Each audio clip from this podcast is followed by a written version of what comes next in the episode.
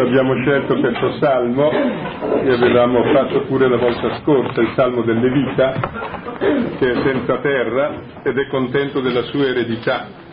E la tribù senza terra in Israele ricorda a tutti quelli che hanno la terra che la vera eredità non è la terra, ma colui che ha dato la terra, che il vero dono, che il vero dono non è il dono ma il donatore, contro ogni feticismo.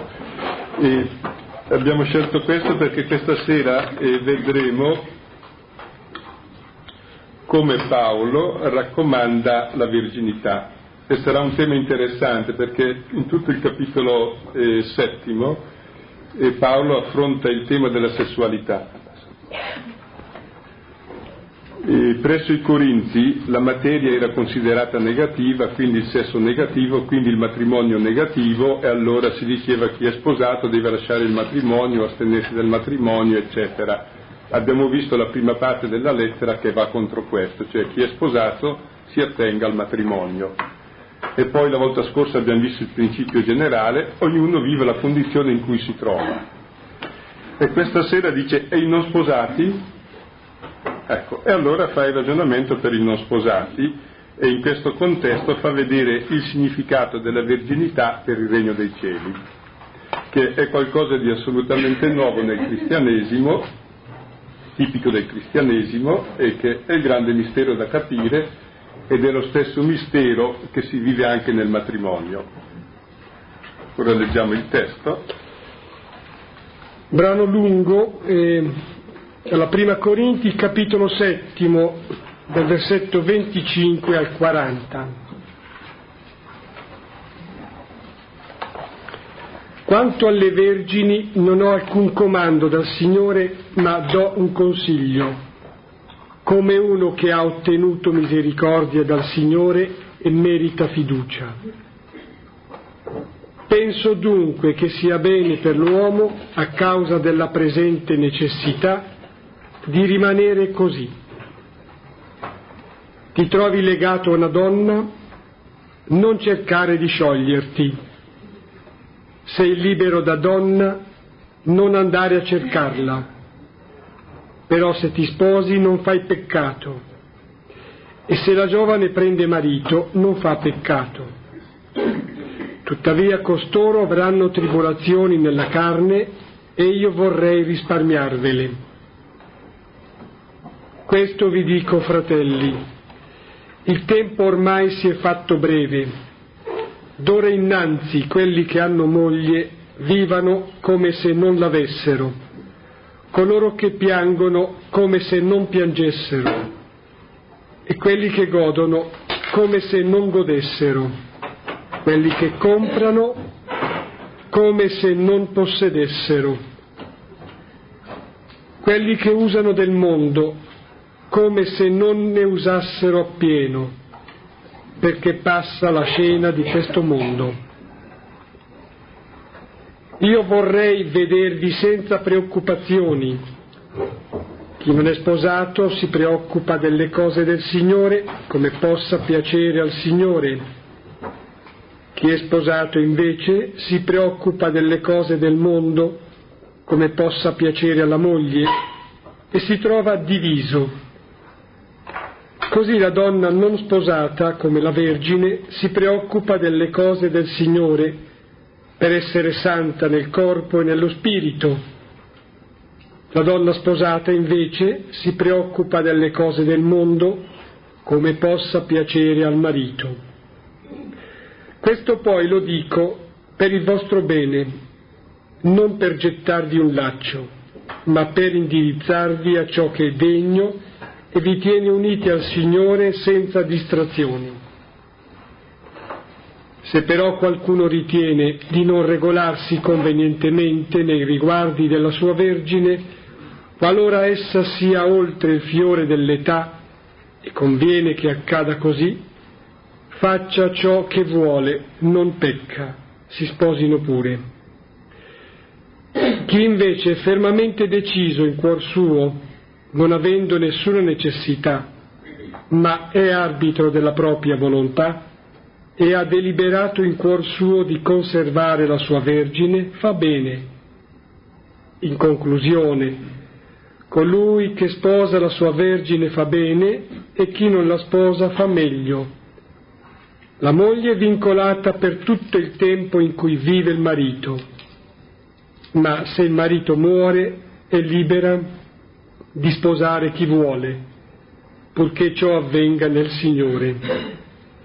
Ma se rimane così, a mio parere è meglio Credo infatti di avere anch'io lo Spirito di Dio.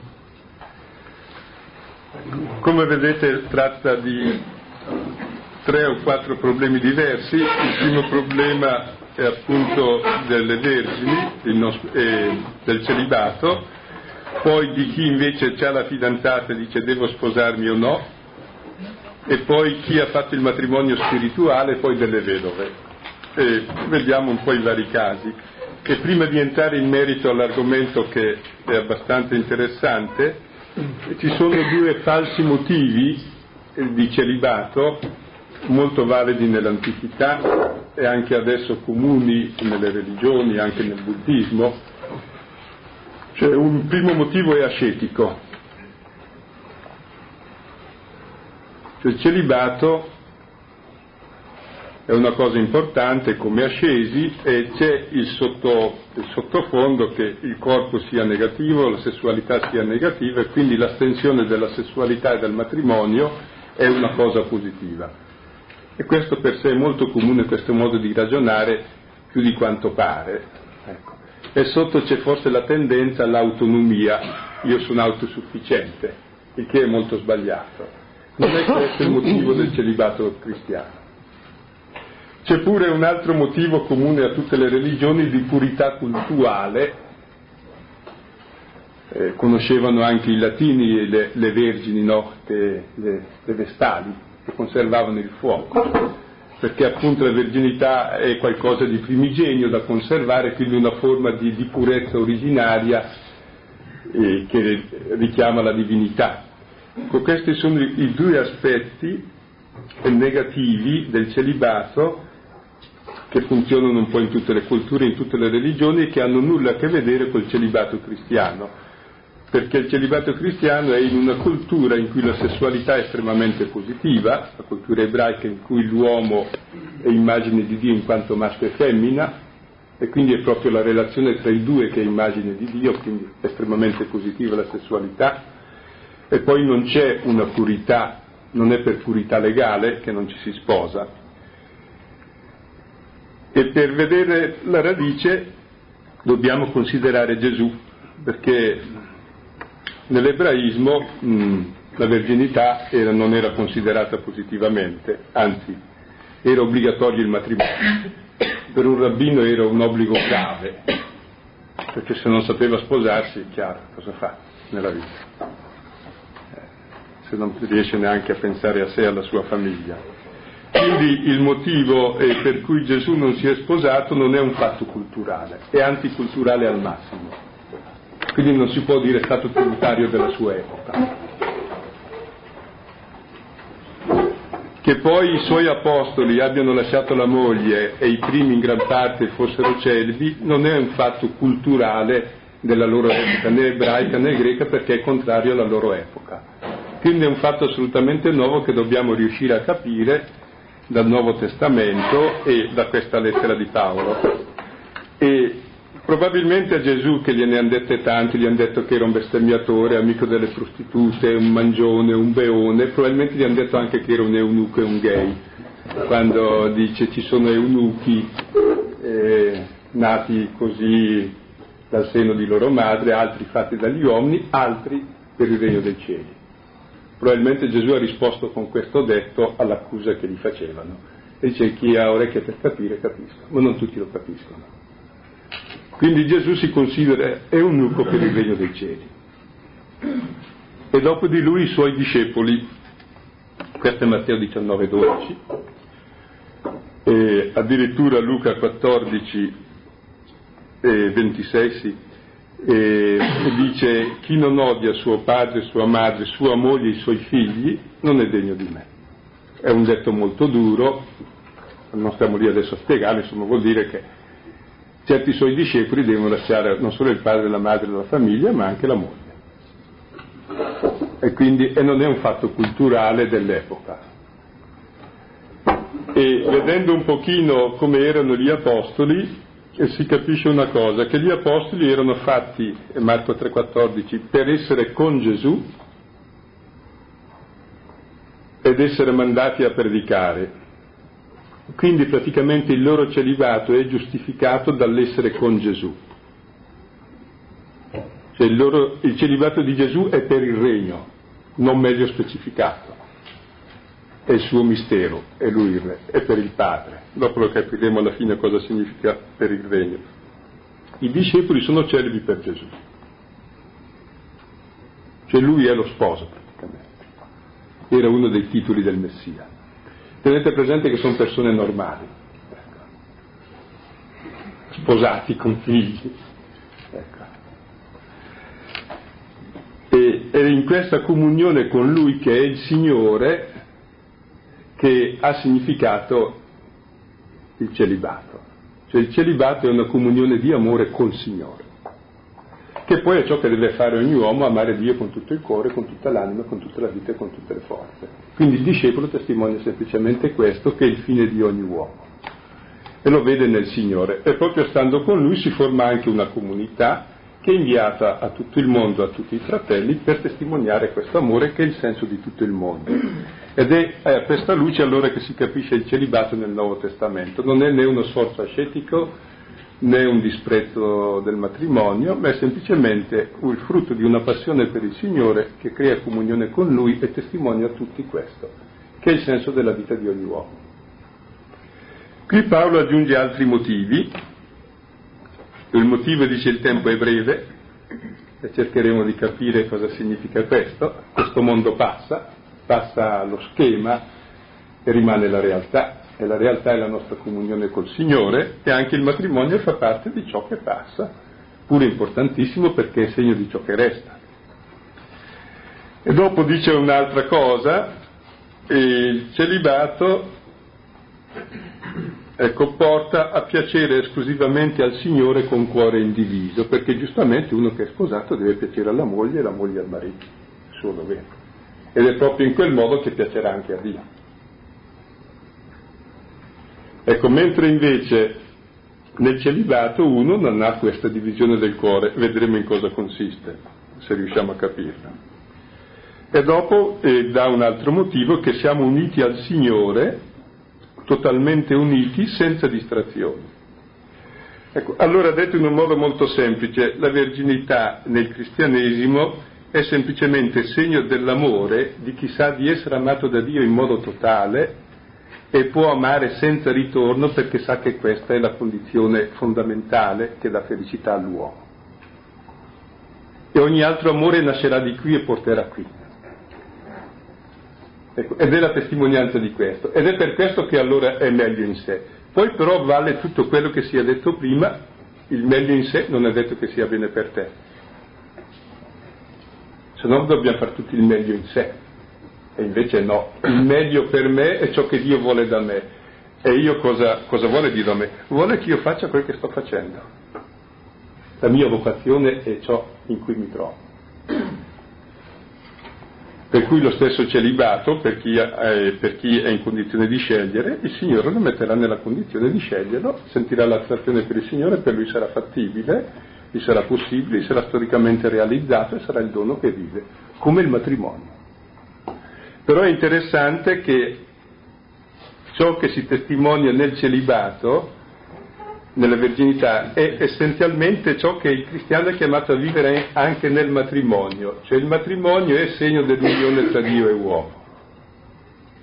Cioè è proprio l'unione maschio e femmina è segno dell'amore, cioè di Dio. E l'amore è Dio e l'uomo è chiamato a rispondere a Dio che è amore con l'amore. Ecco. Il celibato testimonia questo direttamente. E ogni altro amore poi chiaramente è la stessa identica cosa. E ognuno poi lo testimonierà secondo la grazia che il Signore concede a lui. Ognuno avrà il suo dono e dovrà vivere quello, non un altro. Per cui uno fa malissimo a vivere da celibe se il Signore non lo chiama il celibato, e uno fa benissimo a sposarsi, anche due volte, anche tre volte, anche sei volte se gli muore sei volte il marito o la moglie, e se il Signore lo chiama a quello, nessun problema. E adesso vediamo un po' i vari problemi perché ce n'è dentro altri, qui il brano è abbastanza lungo e la voce è quella che l'influenza concede. Versetto 25. Quanto alle vergini non ho alcun comando dal Signore, ma do un consiglio, come uno che ha ottenuto misericordia dal Signore e merita fiducia. Ecco, qui si rivolge alle vergini, mentre prima si rivolgeva agli sposati, dicendo loro non astenetevi dal matrimonio nonostante quello che dicono quelli di Corinto. Ora dice, le vergini cosa devono fare? Non ho nessun comando, perché a Corinto obbligavano a non sposarsi chi non era sposato. No, no, io non ho un comando da darvi, perché il matrimonio è buono, però ho un consiglio, darà lo stesso consiglio che davano gli altri ma per motivi opposti. E dice, e ho un consiglio da darvi e come uno che ha ottenuto misericordia dal Signore e merita fiducia. Sa che è un consiglio strano, cioè non è secondo né il costume né la mentalità dell'epoca, ma è un consiglio di uno che ha avuto la misericordia del Signore e merita fiducia.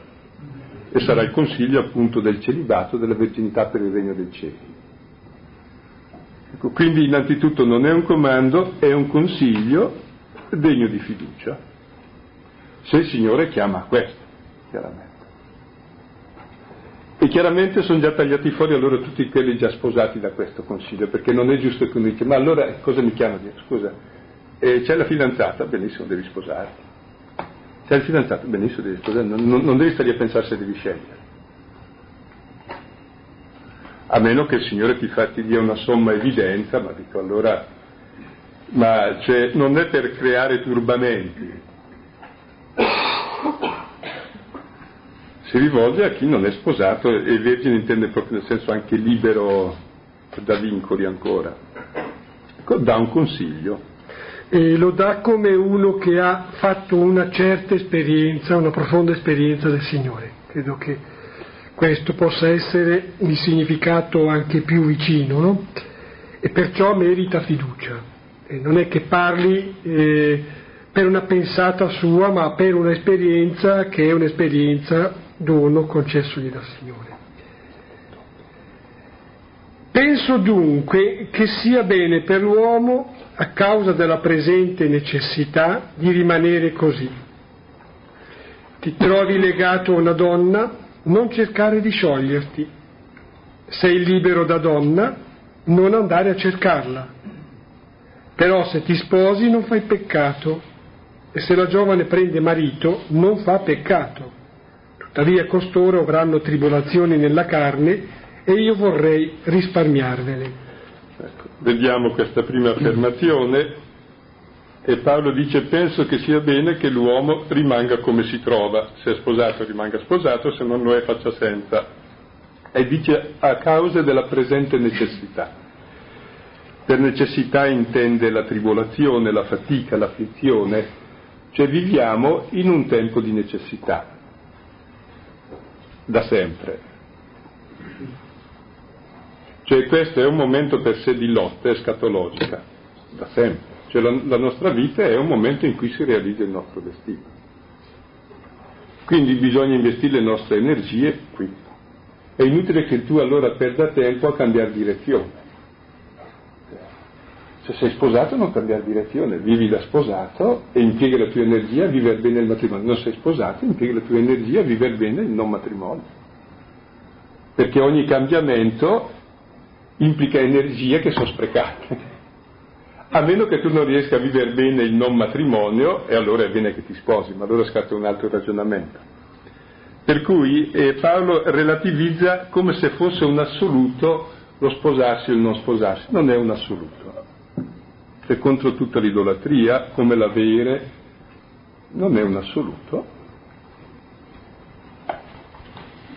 Tutti i beni del mondo sono dei doni, sono un segno del donatore, non ne facciamo un feticcio. Anche il rapporto uomo-donna è segno del rapporto uomo-Dio, il segno più alto che ci rende simili a Dio, ma non è un feticcio.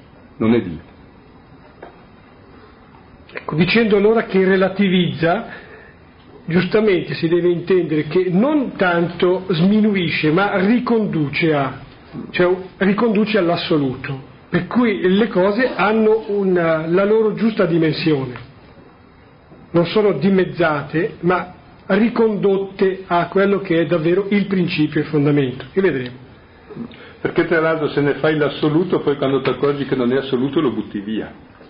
Cioè uno per i modi per distruggere un rapporto è assolutizzarlo. Nessuno regge un rapporto assoluto. Solo Dio che è assoluto. L'altro lo regge davanti a Dio, cioè di sponda. Che non è assoluto. Cioè, e come farò a essere sicuro di essere fedele? È chiaro che se guarda me sono infedele.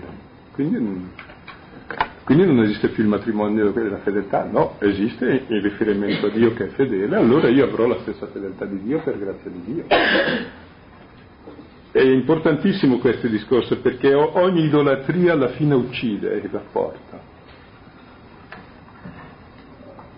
Ecco, per cui comincia a relativizzare, si è sposato. E, e, poi un'altra cosa, a causa della presente necessità, noi ci lamentiamo sempre perché c'è qualcosa che non va, come se chissà cosa c'è che non va. Stai tranquillo, eh, stiamo lottando. Cioè, questi 90 anni che abbiamo sono 90 anni in cui eh, si lotta. Lotta continua era la vita cristiana una volta, era chiamata. I monaci la chiamavano così. State tranquilli, è così. E quindi ci sono un po' di necessità, un po' di angustie, un po' di tribolazioni, ma se anche non le volete ne avete di più, non... è un sano realismo. E dopo però se tu ti sposi non fai peccato e se non ti sposi non fai peccato. E però dice tuttavia costoro, quelli che sono sposati, avranno tribolazioni nella carne, io vorrei risparmiarvele. Ecco, come lo sposato abbia più tribolazioni nella carne e Paolo voglia risparmiarle, ecco, io non lo so, probabilmente Paolo lo sapeva, ecco, probabilmente chi è sposato lo sa. e allora le consideri vie di santificazione. Certo non credo che Paolo volesse dire egoisticamente conviene non sposarsi che hai meno fastidi. Certe volte ce lo dicono, no, beati voi che non siete sposati. Non credo che sia in questo senso che Paolo parlasse. Versetto 29. Sì. No, è, è, interessante perché mh, circa queste tribolazioni nella carne è, è, importante una cosa, cioè si è abituati nel, nella vita di coppia a condividere il bene, che è giustissimo, il bene si moltiplica Ora nella vita di coppia si condivide anche le fragilità, le debolezze, le negatività, le angustie. Le... E bisogna sapere queste cose, perché è molto importante.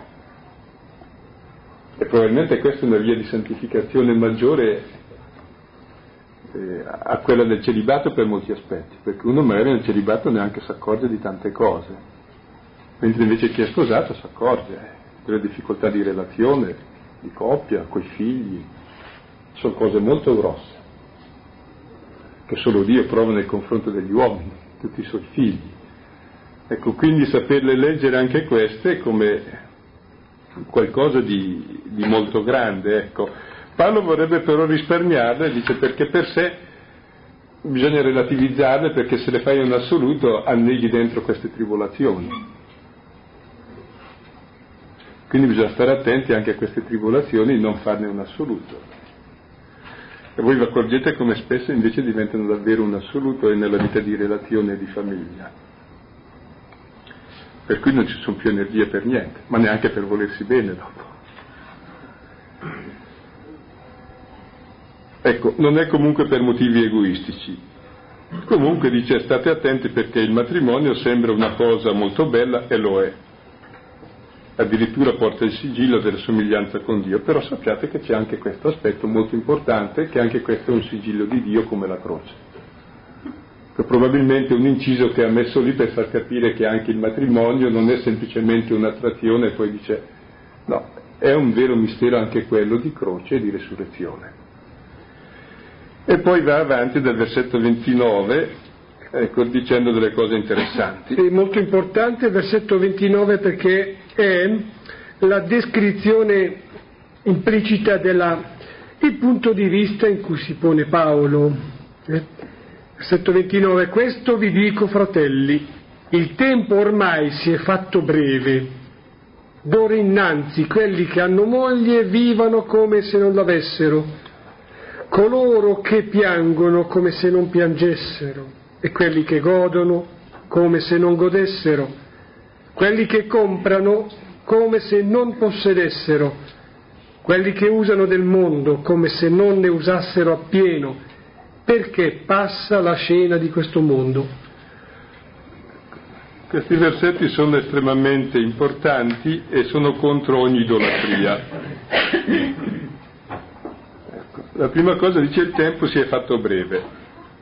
Non abbiamo davanti tempi infiniti, tempi migliori da aspettare. Il tempo è tutto qui, quello che stai vivendo.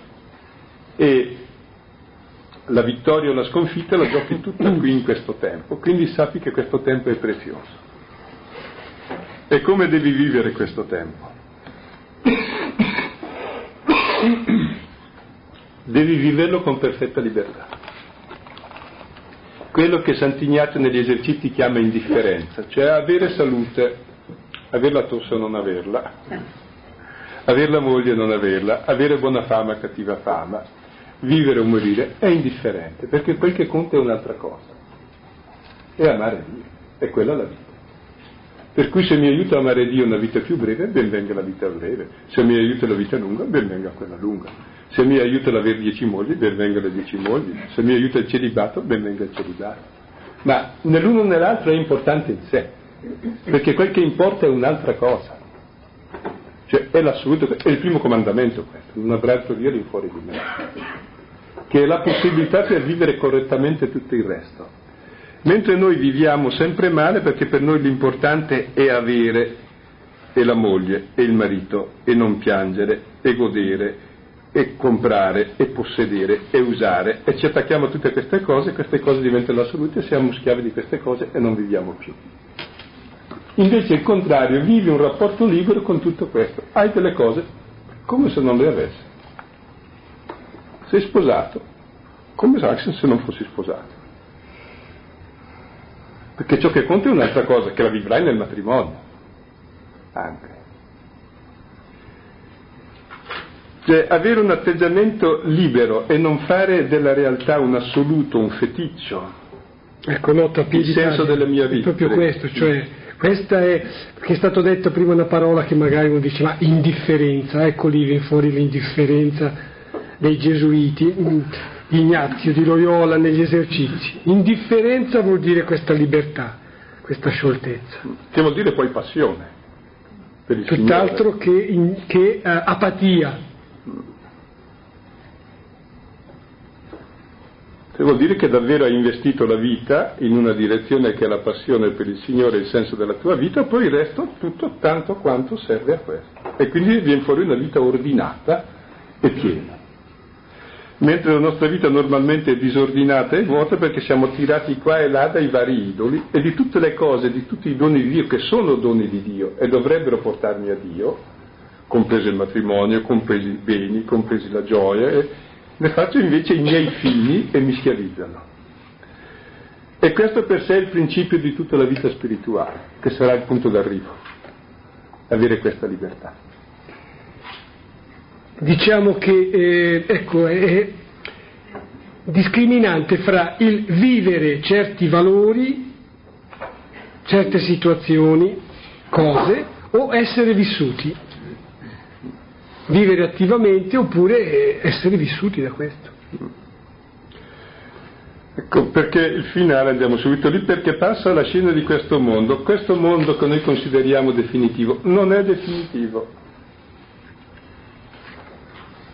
Cioè è in questo mondo che viviamo ciò che è definitivo e ciò che è definitivo è la nostra unione col Signore che viviamo in questo mondo attraverso i suoi doni, compreso il matrimonio se sono chiamate al matrimonio, compreso tutti i doni che ho se li ho, compresi quelli che non ho se non li ho.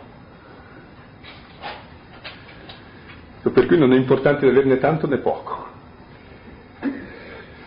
Mentre noi ci attacchiamo alla scena di questo mondo che comunque passa e quindi veniamo sepolti e travolti dai nostri idoli nella morte, allora viviamo la paura e l'angoscia della morte nella frenesia per tutta la vita, senza sapere amare né noi stessi né gli altri né le creature in modo adeguato.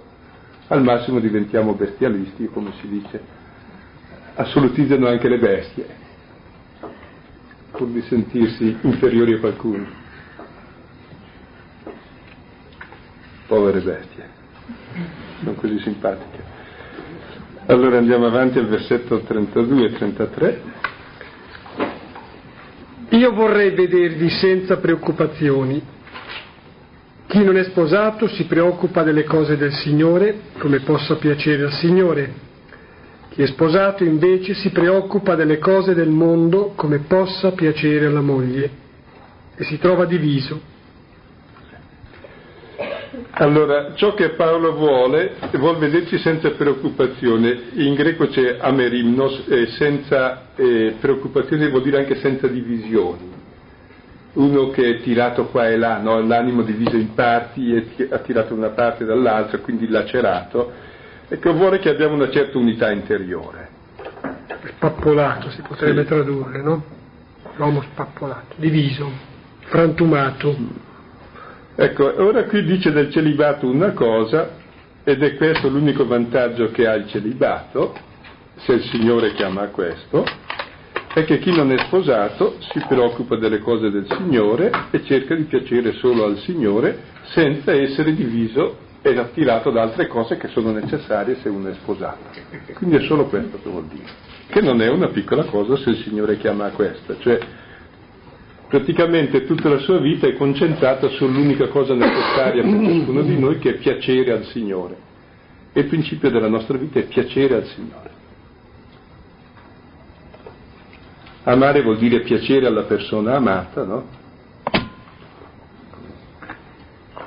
Fare ciò che piace a lui, il suo piacere è la mia gioia, il mio piacere la mia vita il piacere dell'uomo, la gioia e la vita dell'uomo è piacere a Dio perché Dio ama infinitamente l'uomo ed è in questo piacere comune che l'uomo diventa vita. Ed è il destino dell'uomo questo piacere a Dio, come a Dio piace l'uomo. Sì, come posso dire, qui eh, risulta certamente l'esperienza profonda eh, che ha cambiato totalmente l'esistenza di Paolo quello che si diceva nel primo versetto, come uno che ha ottenuto misericordia dal Signore. Ecco, qui Paolo eh, dimostra che ha vissuto un'esperienza che davvero ha cambiato la sua esistenza. E ancora mi pare possa dirsi questo, che qui Paolo sente come imminente l'arrivo del Signore, che poi di fatto è imminente. Eh, 100 anni, 200, 1000, 2000 anni l'arrivo del Signore è imminente. E allora diventa davvero un servizio il suo, perché in forza dell'esperienza che lui ha fatto, in forza di questa convinzione dell'arrivo del Signore, ecco, vede le cose in una prospettiva, in una prospettiva vera, relativizzando tutto. Allora, in modo molto semplice, il celibe richiama ogni uomo quello che è il senso della vita di ciascuno di noi, piacere al Signore come noi piacciamo al Signore, così il Signore piace a noi e il piacere comune è il destino nostro comune, il diventare simili a Dio. Con questo richiama il celibe a ogni uomo, c'è questo amore assoluto. E quindi, se uno è chiamato, benissimo. E non è diviso, cioè testimonia in modo chiaro, trasparente questo. Ecco, per questo appunto il celibato non può essere imposto come legge ecclesiastica assolutamente. Non ha senso, non è, nessuna legge può imporre di piacere, no? A un altro. Nessuna legge può imporre di amare, cioè è segno dell'amore ed è un dono che il Signore fa a chi lo fa. Ed è un grande dono ed è quel dono che in radice è fatto ad ogni uomo. In radice. E quando il Signore a qualcuno lo dà, non solo in radice ma anche diretto come testimonianza, va bene, è un segno che dà per tutta la comunità. E il versetto 34 dice lo stesso della donna. Così la donna non sposata, come la Vergine, si preoccupa delle cose del Signore per essere santa nel corpo e nello spirito. La donna sposata invece si preoccupa delle cose del mondo come possa piacere al marito. Come vedete allora non è per ascetismo stoico che Paolo propone la verginità, ma è proprio per piacere al Signore, cioè per testimoniare questo amore. E adesso vediamo il versetto 35 che è importante perché Stringiamo un po'. Sì. Questo poi lo dico per il vostro bene, non per gettarvi un laccio, ma per indirizzarvi a ciò che è degno e vi tiene uniti al Signore senza distrazioni. Ecco, Paolo dicendo queste cose dice state attenti che le dico per il vostro bene, il che vuol dire una cosa molto evidente, che possono essere per il vostro male che possono essere intese molto male, se no è inutile dirlo. Anzi, potrebbe essere un laccio che vi, che vi getto al collo. Quindi mette sull'avviso, perché potrebbe benissimo il celibato essere per il vostro male un laccio al collo e non giusto. E quando non è un laccio al collo? E quando è giusto? E quando senti che il Signore ti, ti attira a quello e te lo rende possibile e te lo fa vivere con pace.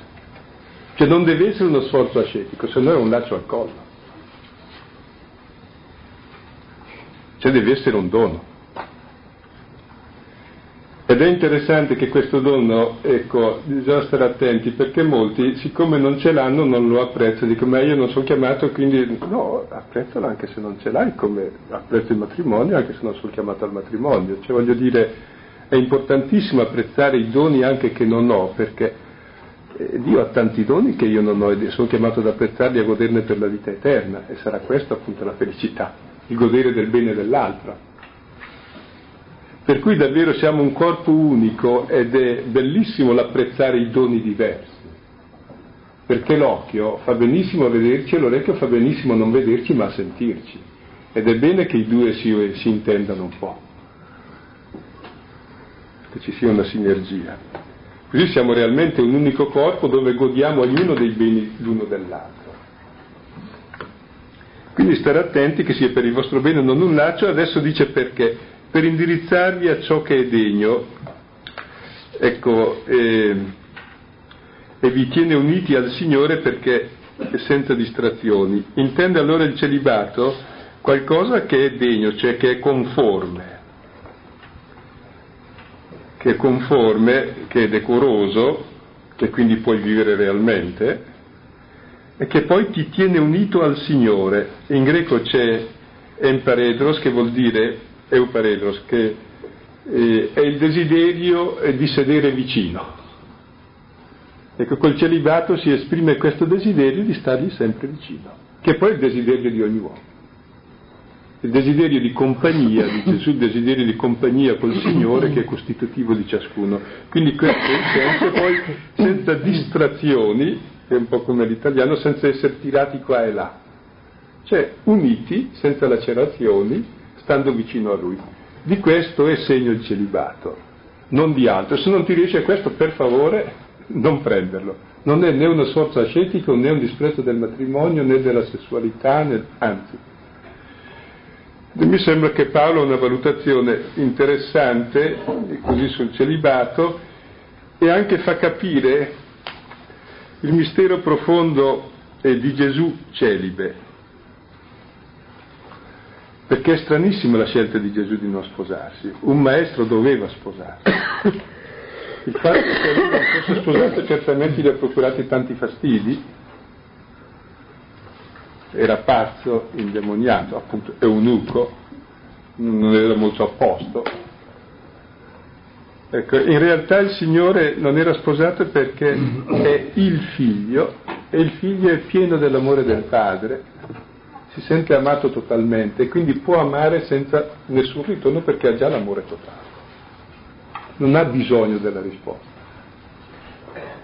Quindi significa la gratuità piena dell'amore ricevuto e capace di accordarsi in totale gratuità, che è poi il segno del divino assoluto al quale ogni uomo è chiamato. Ecco, ognuno poi nel suo stato, lo vivrà uno anche nel matrimonio, certamente. Anzi, penso che la verginità è proprio a servizio del matrimonio per capire anche che, qual è la qualità dell'amore da vivere anche nel matrimonio. E adesso vediamo eh, tre casi in cui uno eh, si ipotizza uno che ha la fidanzata, il versetto 36, dice ma allora devo, io che ho la fidanzata, devo sposarla o non sposarla? Adesso vediamo cosa risponde.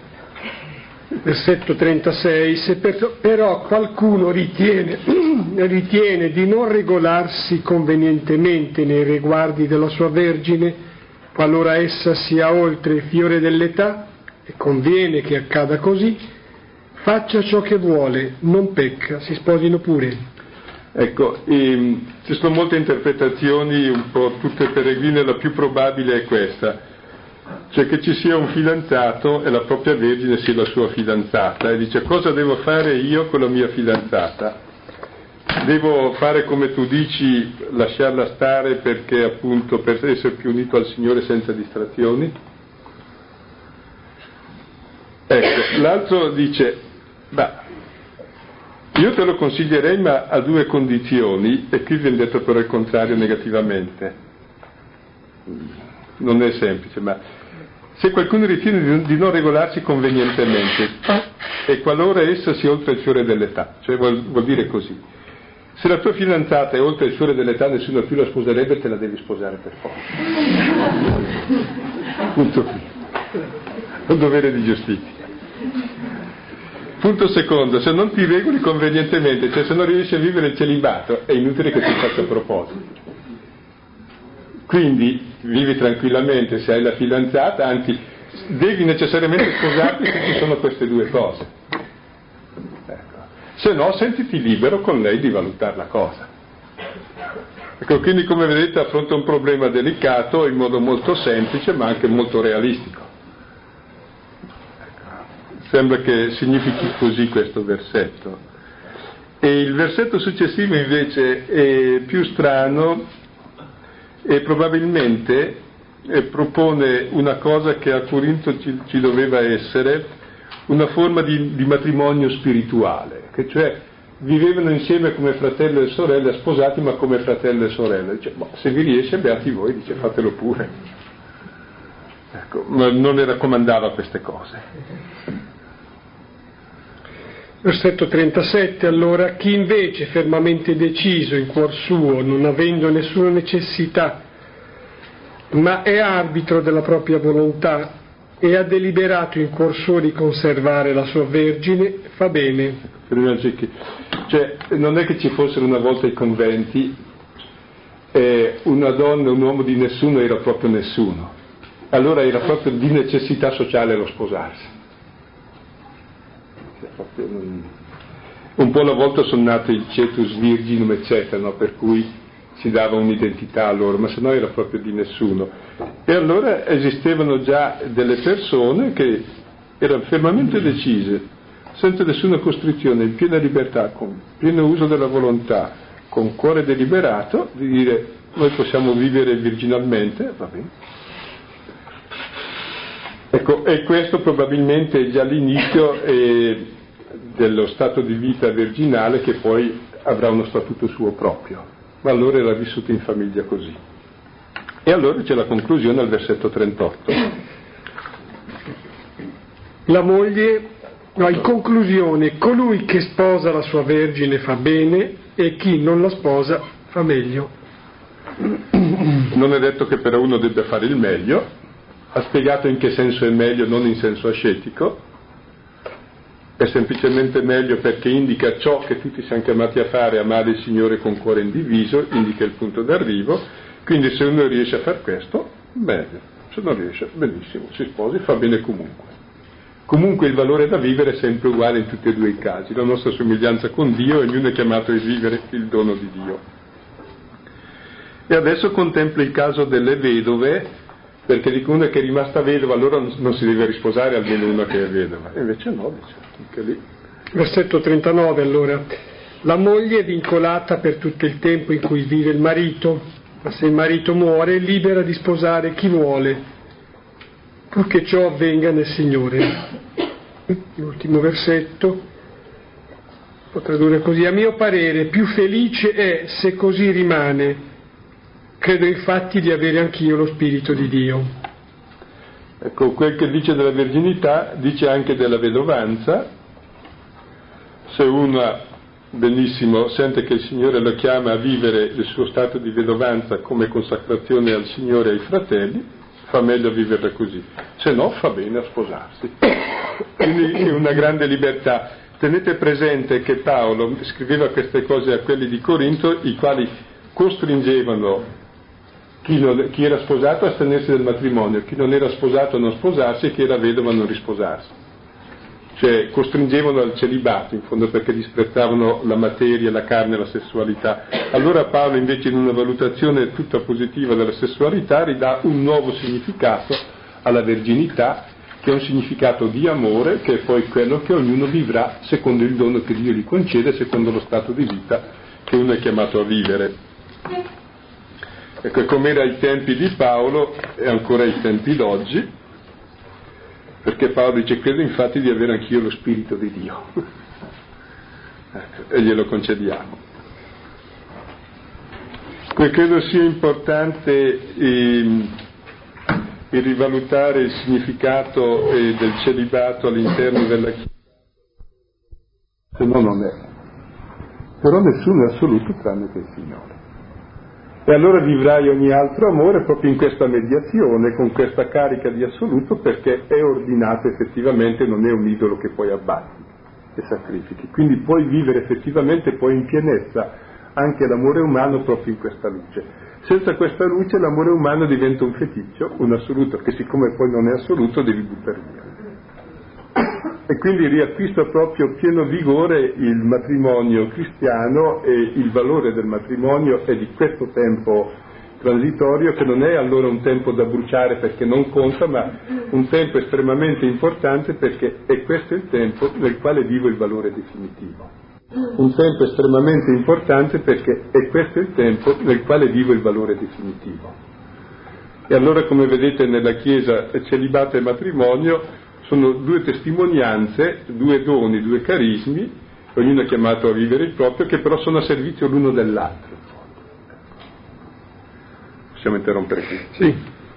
Interruzione, ripresa del testo e poi diciamo ad alta voce ciò che abbiamo intuito, sentito come valido, avere hai avuto anche quando hai sentito leggere o hai letto questo testo, ecco, che cosa ti è parso di comprendere? Dici, già, questo mi sembra giusto.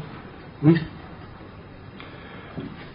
Io aggiungo un'altra cosa che ritengo importante, scusate, perché in, quando Matteo 19,12 dice ci sono eunuchi nati così dal ventre di loro madre, altri fatti dagli uomini, altri per il regno dei cieli, Chiaramente sono tutti e tre eunuchi, chiaramente sono uguali, perché l'uomo si definisce dalla sua appartenenza, quindi è l'essere di nessuno.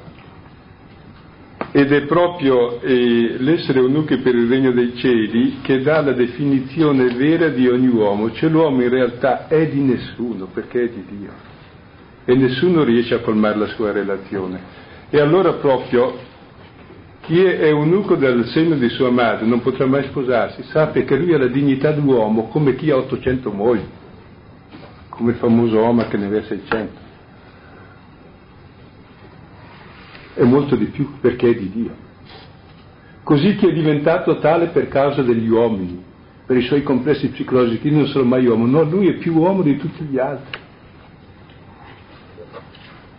Uno che è gay non potrà sposarsi, è più uomo degli altri perché non è il problema essere gay eh, o essere bisessuato o trisessuato non mi interessa, il problema è essere di Dio. Per cui è sbagliata l'ottica nella quale ci si mette sempre, che cioè l'importante è essere o non essere così. No, no, è un'altra cosa importante, le altre sono cazzate se sono assolutizzate. Detto scusate il termine, ma mi sembra giusto dirlo stavolta, perché si assolutizzano e allora si dividono le categorie di persone, invece non sono categorie di persone, siamo figli di Dio. E, ed è questo il segno profondo che poi viviamo anche nel matrimonio, che viviamo nella famiglia, che viviamo nell'amicizia, che ci rende ciò che siamo e ci dà la vera identità. Se no uno muta la sua identità, io muto la mia identità dall'eterosessualità, povero te, o dall'omosessualità, poverissimo te, non è quella la mia identità di nessuno.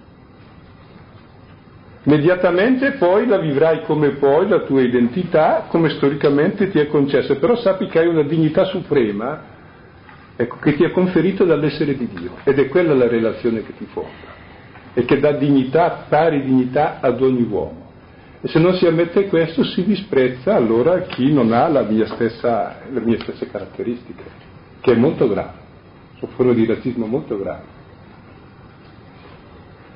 perché allora sarebbe uomo realizzato solo chi può sposarsi oppure chi è autosufficiente e non si sposa. Eh, sono due tendenze opposte ma uguali. Invece in realtà la nostra dignità non sta lì, sta da un'altra parte e poi la vivremo come ci ha concesso natura, cultura e grazia. E con ciò è molto importante che la natura sia ben fatta, e con la medicina la si corregge anche, e che la cultura sia costruita bene ed è importantissimo perché non siamo animali e che la grazia venga curata e ricevuta. Però è importante ridefinire l'uomo da una sua relazione fondante ed è questo il significato profondo della virginità. Ridefinisce l'uomo dalla sua relazione fondante con Dio, è di Dio, è il figlio. E gli dà la sua dignità uguale a tutte le latitudini nonostante tutte le sue menomazioni fisiche o psichiche o le sue tendenze e della possibilità di riscatto per ogni persona. Quindi è un discorso molto profondo questo che fa Paolo a questo punto. Allora si capisce il valore del celibato di Cristo e della verginità proprio come segno di amore che ridà dignità a tutti gli uomini che diversamente sarebbero disprezzati e senza dignità.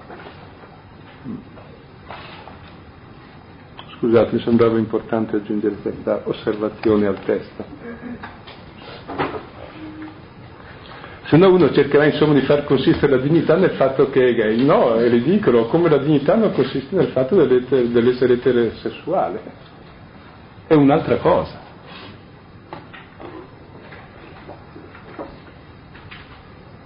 Sei figlio di Dio ed è questa la coscienza che uno deve avere. Qualunque sia il suo livello di natura, di cultura e di grazia.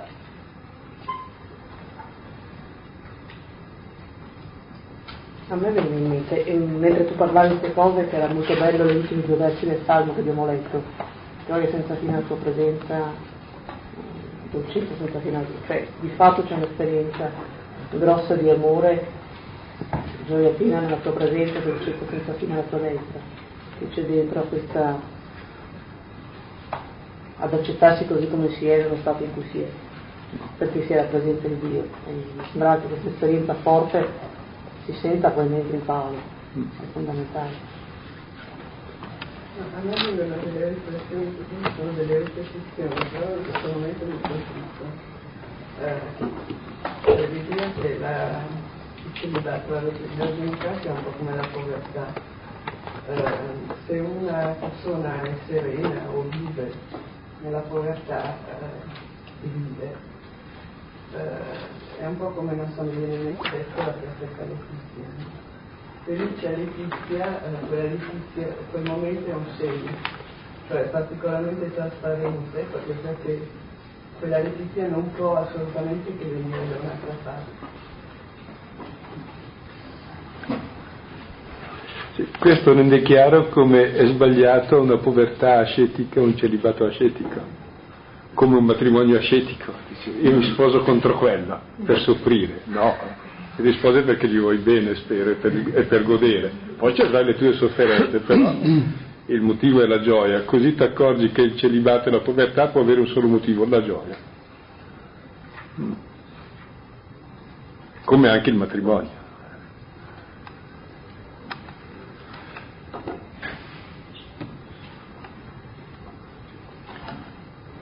Facilmente invece è preso come un obbligo, cioè, che è stranissimo.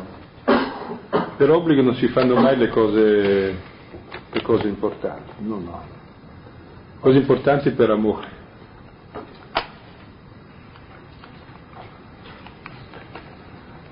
L'obbligo solo quelle negative, non fare, non uccidere, quelle sì, d'accordo.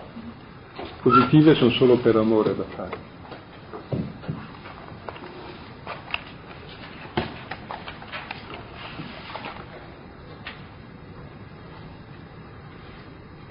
Una cosa, questo per fatto, è come Paolo affronta, affronta come il discernimento della vocazione, no?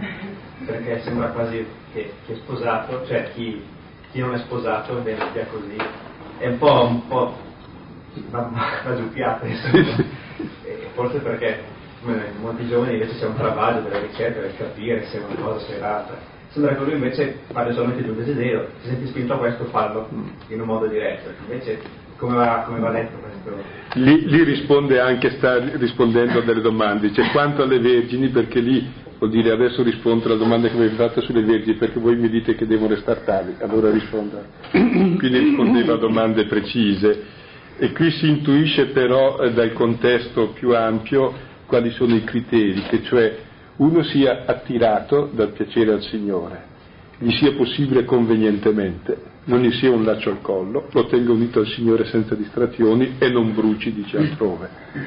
Cioè, che, rie- che lo desideri e ci riesca e lo faccia con gioia. Sostanzialmente questi sono i segni.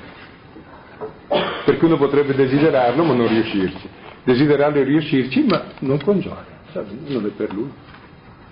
Sono questi i criteri. Parrebbe, non banalizzando, ma anche da dire che Paolo temper- temperamentalmente è molto spiccio. Eh, la conversione non sarà colpa sua, merito suo, la matura d'un colpo. Sì. Poi quando anche, voi ricordate, negli atti si racconta che era in carcere, viene il terremoto e potrebbero uscire, però in quel caso il carceriere dovrebbe essere ucciso perché lui è eh, dire, responsabile della custodia dei prigionieri. Dice al carceriere siamo qui, sta tranquillo, non ucciderti. Questo è colpito e nella notte Paolo lo istruisce e lo battezza, no, rispetto magari a formazioni lunghissime, discernimento, mi faccio cristiano, mi faccio cristiano. E poi probabilmente ha fatto anche fatto subito la celebrazione, la celebrazione eucaristica dopo il battesimo.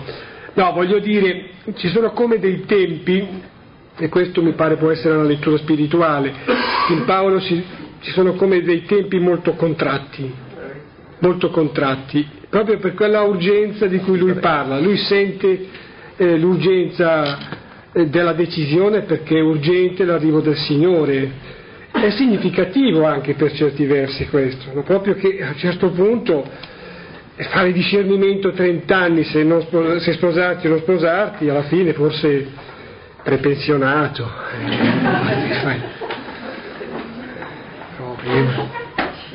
Sì, oggi uno gli spiega molto, ma insomma, Vabbè, sono tempi di maturazione. La vita è questa. Quindi siate paolini. Se sbagliate cambiate. Semplice. Perché c'è sotto il delirio, la paura di sbagliare fa sbagliare per tutta la vita, cioè non decidi mai. Eh, decidi quel che ti sembra giusto sul momento. Normalmente è giusto, se è sbagliato cambi. Avere la libertà dei figli, dei figli. Se no siamo schiavi della nostra immagine, delle nostre paure non decideremo mai nulla. Eh? Non vivremo mai, non vivremo mai. Per la paura di sbagliare non vivremo mai. Ma meglio sbagliare mille volte e farne una giusta che non far nulla di giusto. Non è un'esortazione a sbagliare, eh? Un'esortazione a fare quel sentite giusto. Provatelo. Forse si può dire anche una cosa, ma credo che nelle scelte, secondo l'ultima domanda, nelle scelte è chiaro, è chiaro che si deve soppesare un po' tutto, e, ehm, per dire rispetto ai tempi di Paolo, nelle scelte, noi oggi siamo avvantaggiati nel senso che abbiamo un ventaglio di scelte normalmente molto ampio, scelte forse erano piuttosto semplici, essenziali, ridotte. E secondo, forse noi abbiamo anche un, un modo anche più complesso e sottile, per cui ora che valuti tutto, ora che valuti a tutti i livelli, dal punto di, di vista emotivo, psicologico, eh, tutto quello che vuoi, ecco, ci vuole del tempo. Paolo, questo mi pare possa essere un insegnamento spirituale, eh, non è che mh, mm, di per sé trascuri l'essenza di queste cose, però è davvero, credo, si pone davvero da un punto di vista spirituale, fortissimo, per cui si perde meno nelle altre cose. E da lì, giusto come dice Silvano, tira giù subito delle scelte anche, possono essere anche sbagliate, ha fatto degli, degli sbagli anche da un punto di vista di ministero, so la sua polemica per dire con Barnaba a causa di Marco, Marco Giovanni, eh, lo vede probabilmente sbagliare, però eh, le fa deciso. E sono utilissimi quegli errori perché così sono in tre che portano le stesse idee altrove. Eh, le conseguenze sono anche positive. Sì, sì. quello che dicevi sull'urgenza però, eh, io penso che sia l'urgenza che al di là di un'esperienza, di un temperamento, di un momento, sì. è l'urgenza di ogni vita, cioè io penso che Paolo vada al di là del proprio temperamento che sicuramente sì. ha conosciuto tappe repentine, ma è l'urgenza di ogni vita. Forse uno così cioè, dire, è capace di comprendere dopo aver squasciato delle persone come a Corinto, che mai c'è una stralunata, veramente mancanza di criteri di vita nella vita quotidiana, perché ama, supera di qua, ama più di te stesso, qua in croce, su la croce, risolve, cioè, alla fine ti trovi di fronte ai problemi di tutti i giorni e ti chiedi, vado a letto, vado a letto, mi sposo, mia figlia la faccio sposare, la te, cioè sono poi le scelte che noi viviamo in una vita che apparentemente continua come prima, no? Però credo che io senta l'urgenza di e forse di trasfigurare queste cose, tanto che io non conoscevo tanto questi, questi aspetti, non, avevo, non, so, non, non, mi sono forse mai, quelle volte che sento dire in chiesa, va, va, va, va, su, sposate, sposate, coprite di capelli, le donne in chiesa, non ho mai fatto caso, mai letto completamente prima di adesso questo capitolo. Ma cioè si sente più l'urgenza di trasfigurare un come dire, fate bene e fate anche meglio, ognuno in pace con Dio, cioè sono problemi che, come dicevo, questo colpisce vedere, sono problemi la cui sostanza sta veramente altrove, in una trasfigurazione, in un fondamento, in un senso che non è neanche nei gesti singoli, tanto che arriva a dire se siete schiavi state al limite anche schiavi, che pur penso non amasse la schiavitù. Una persona che ha conosciuto un travaglio del genere, una, una con una sensibilità così personale che arriva a dire se la tua donna è vecchia, te devi anche pigliarsi non ti va tanto, perché devi pensare che sarà impegnata da prima, lei è fregata, fa un sacrificio e prendi. Cioè, vabbè, ma dici tante cose. Sì, sì, è saggio. ma dici tante, non solo saggio, ma un senso di rispetto sì, sì, dell'altro, quindi non penso che uno amasse la schiavitù, però dici in questo momento è forse più importante guardare ancora ad altro. Io penso sia l'urgenza che lui percepisce in questa comunità in cui si sarà reso conto di aver capovolto su e giù e non tutti avevano avuto né la struttura, anzi pochissimi, cioè per leggere un urto che è bestiale, immaginare una cultura come tuttora quella ebraica, che è questo che ha ammazzato questa gente, uno dei vanti che abbia tanti figli, cioè tutte chi ha conosciuto un po' l'Islam devono essere tutti sposati, dicevano da noi, da voi li considerati malati, chi non è sposato, da noi è proprio pazzo, uno non si sposa. Quindi immaginate questa povera gente, cioè messa lì così, penso che abbia sentito l'urgenza di, di, di, di, da una parte dare dei criteri che rimangono, come dire, continuate a vivere la vostra vita tranquilli, no? dall'altra, come dire, il senso sta sempre altrove, altrimenti altro che razza di idolatria diventa una cosa così, diventa un laccio, chi ha provato un pochino il laccio del, dell'idolatria e antidolatria non mi esce più, eh. Scusa un secondo, ci sarà qualche eh, macchina. Scusate, c'è una macchina partita con piazza che impedisce a un camion di passare. Che targa? Eh, è un gruppo di macchine, sono un paio di macchine. Finiamo. Allora finiamo e via su via lì, va bene, grazie. L'urgenza anche del traffico, va là. Sì. Va bene. Diciamo un padre, padre nostro. nostro. Speriamo che, ecco, che anche la persona stia dicendo Padre nostro.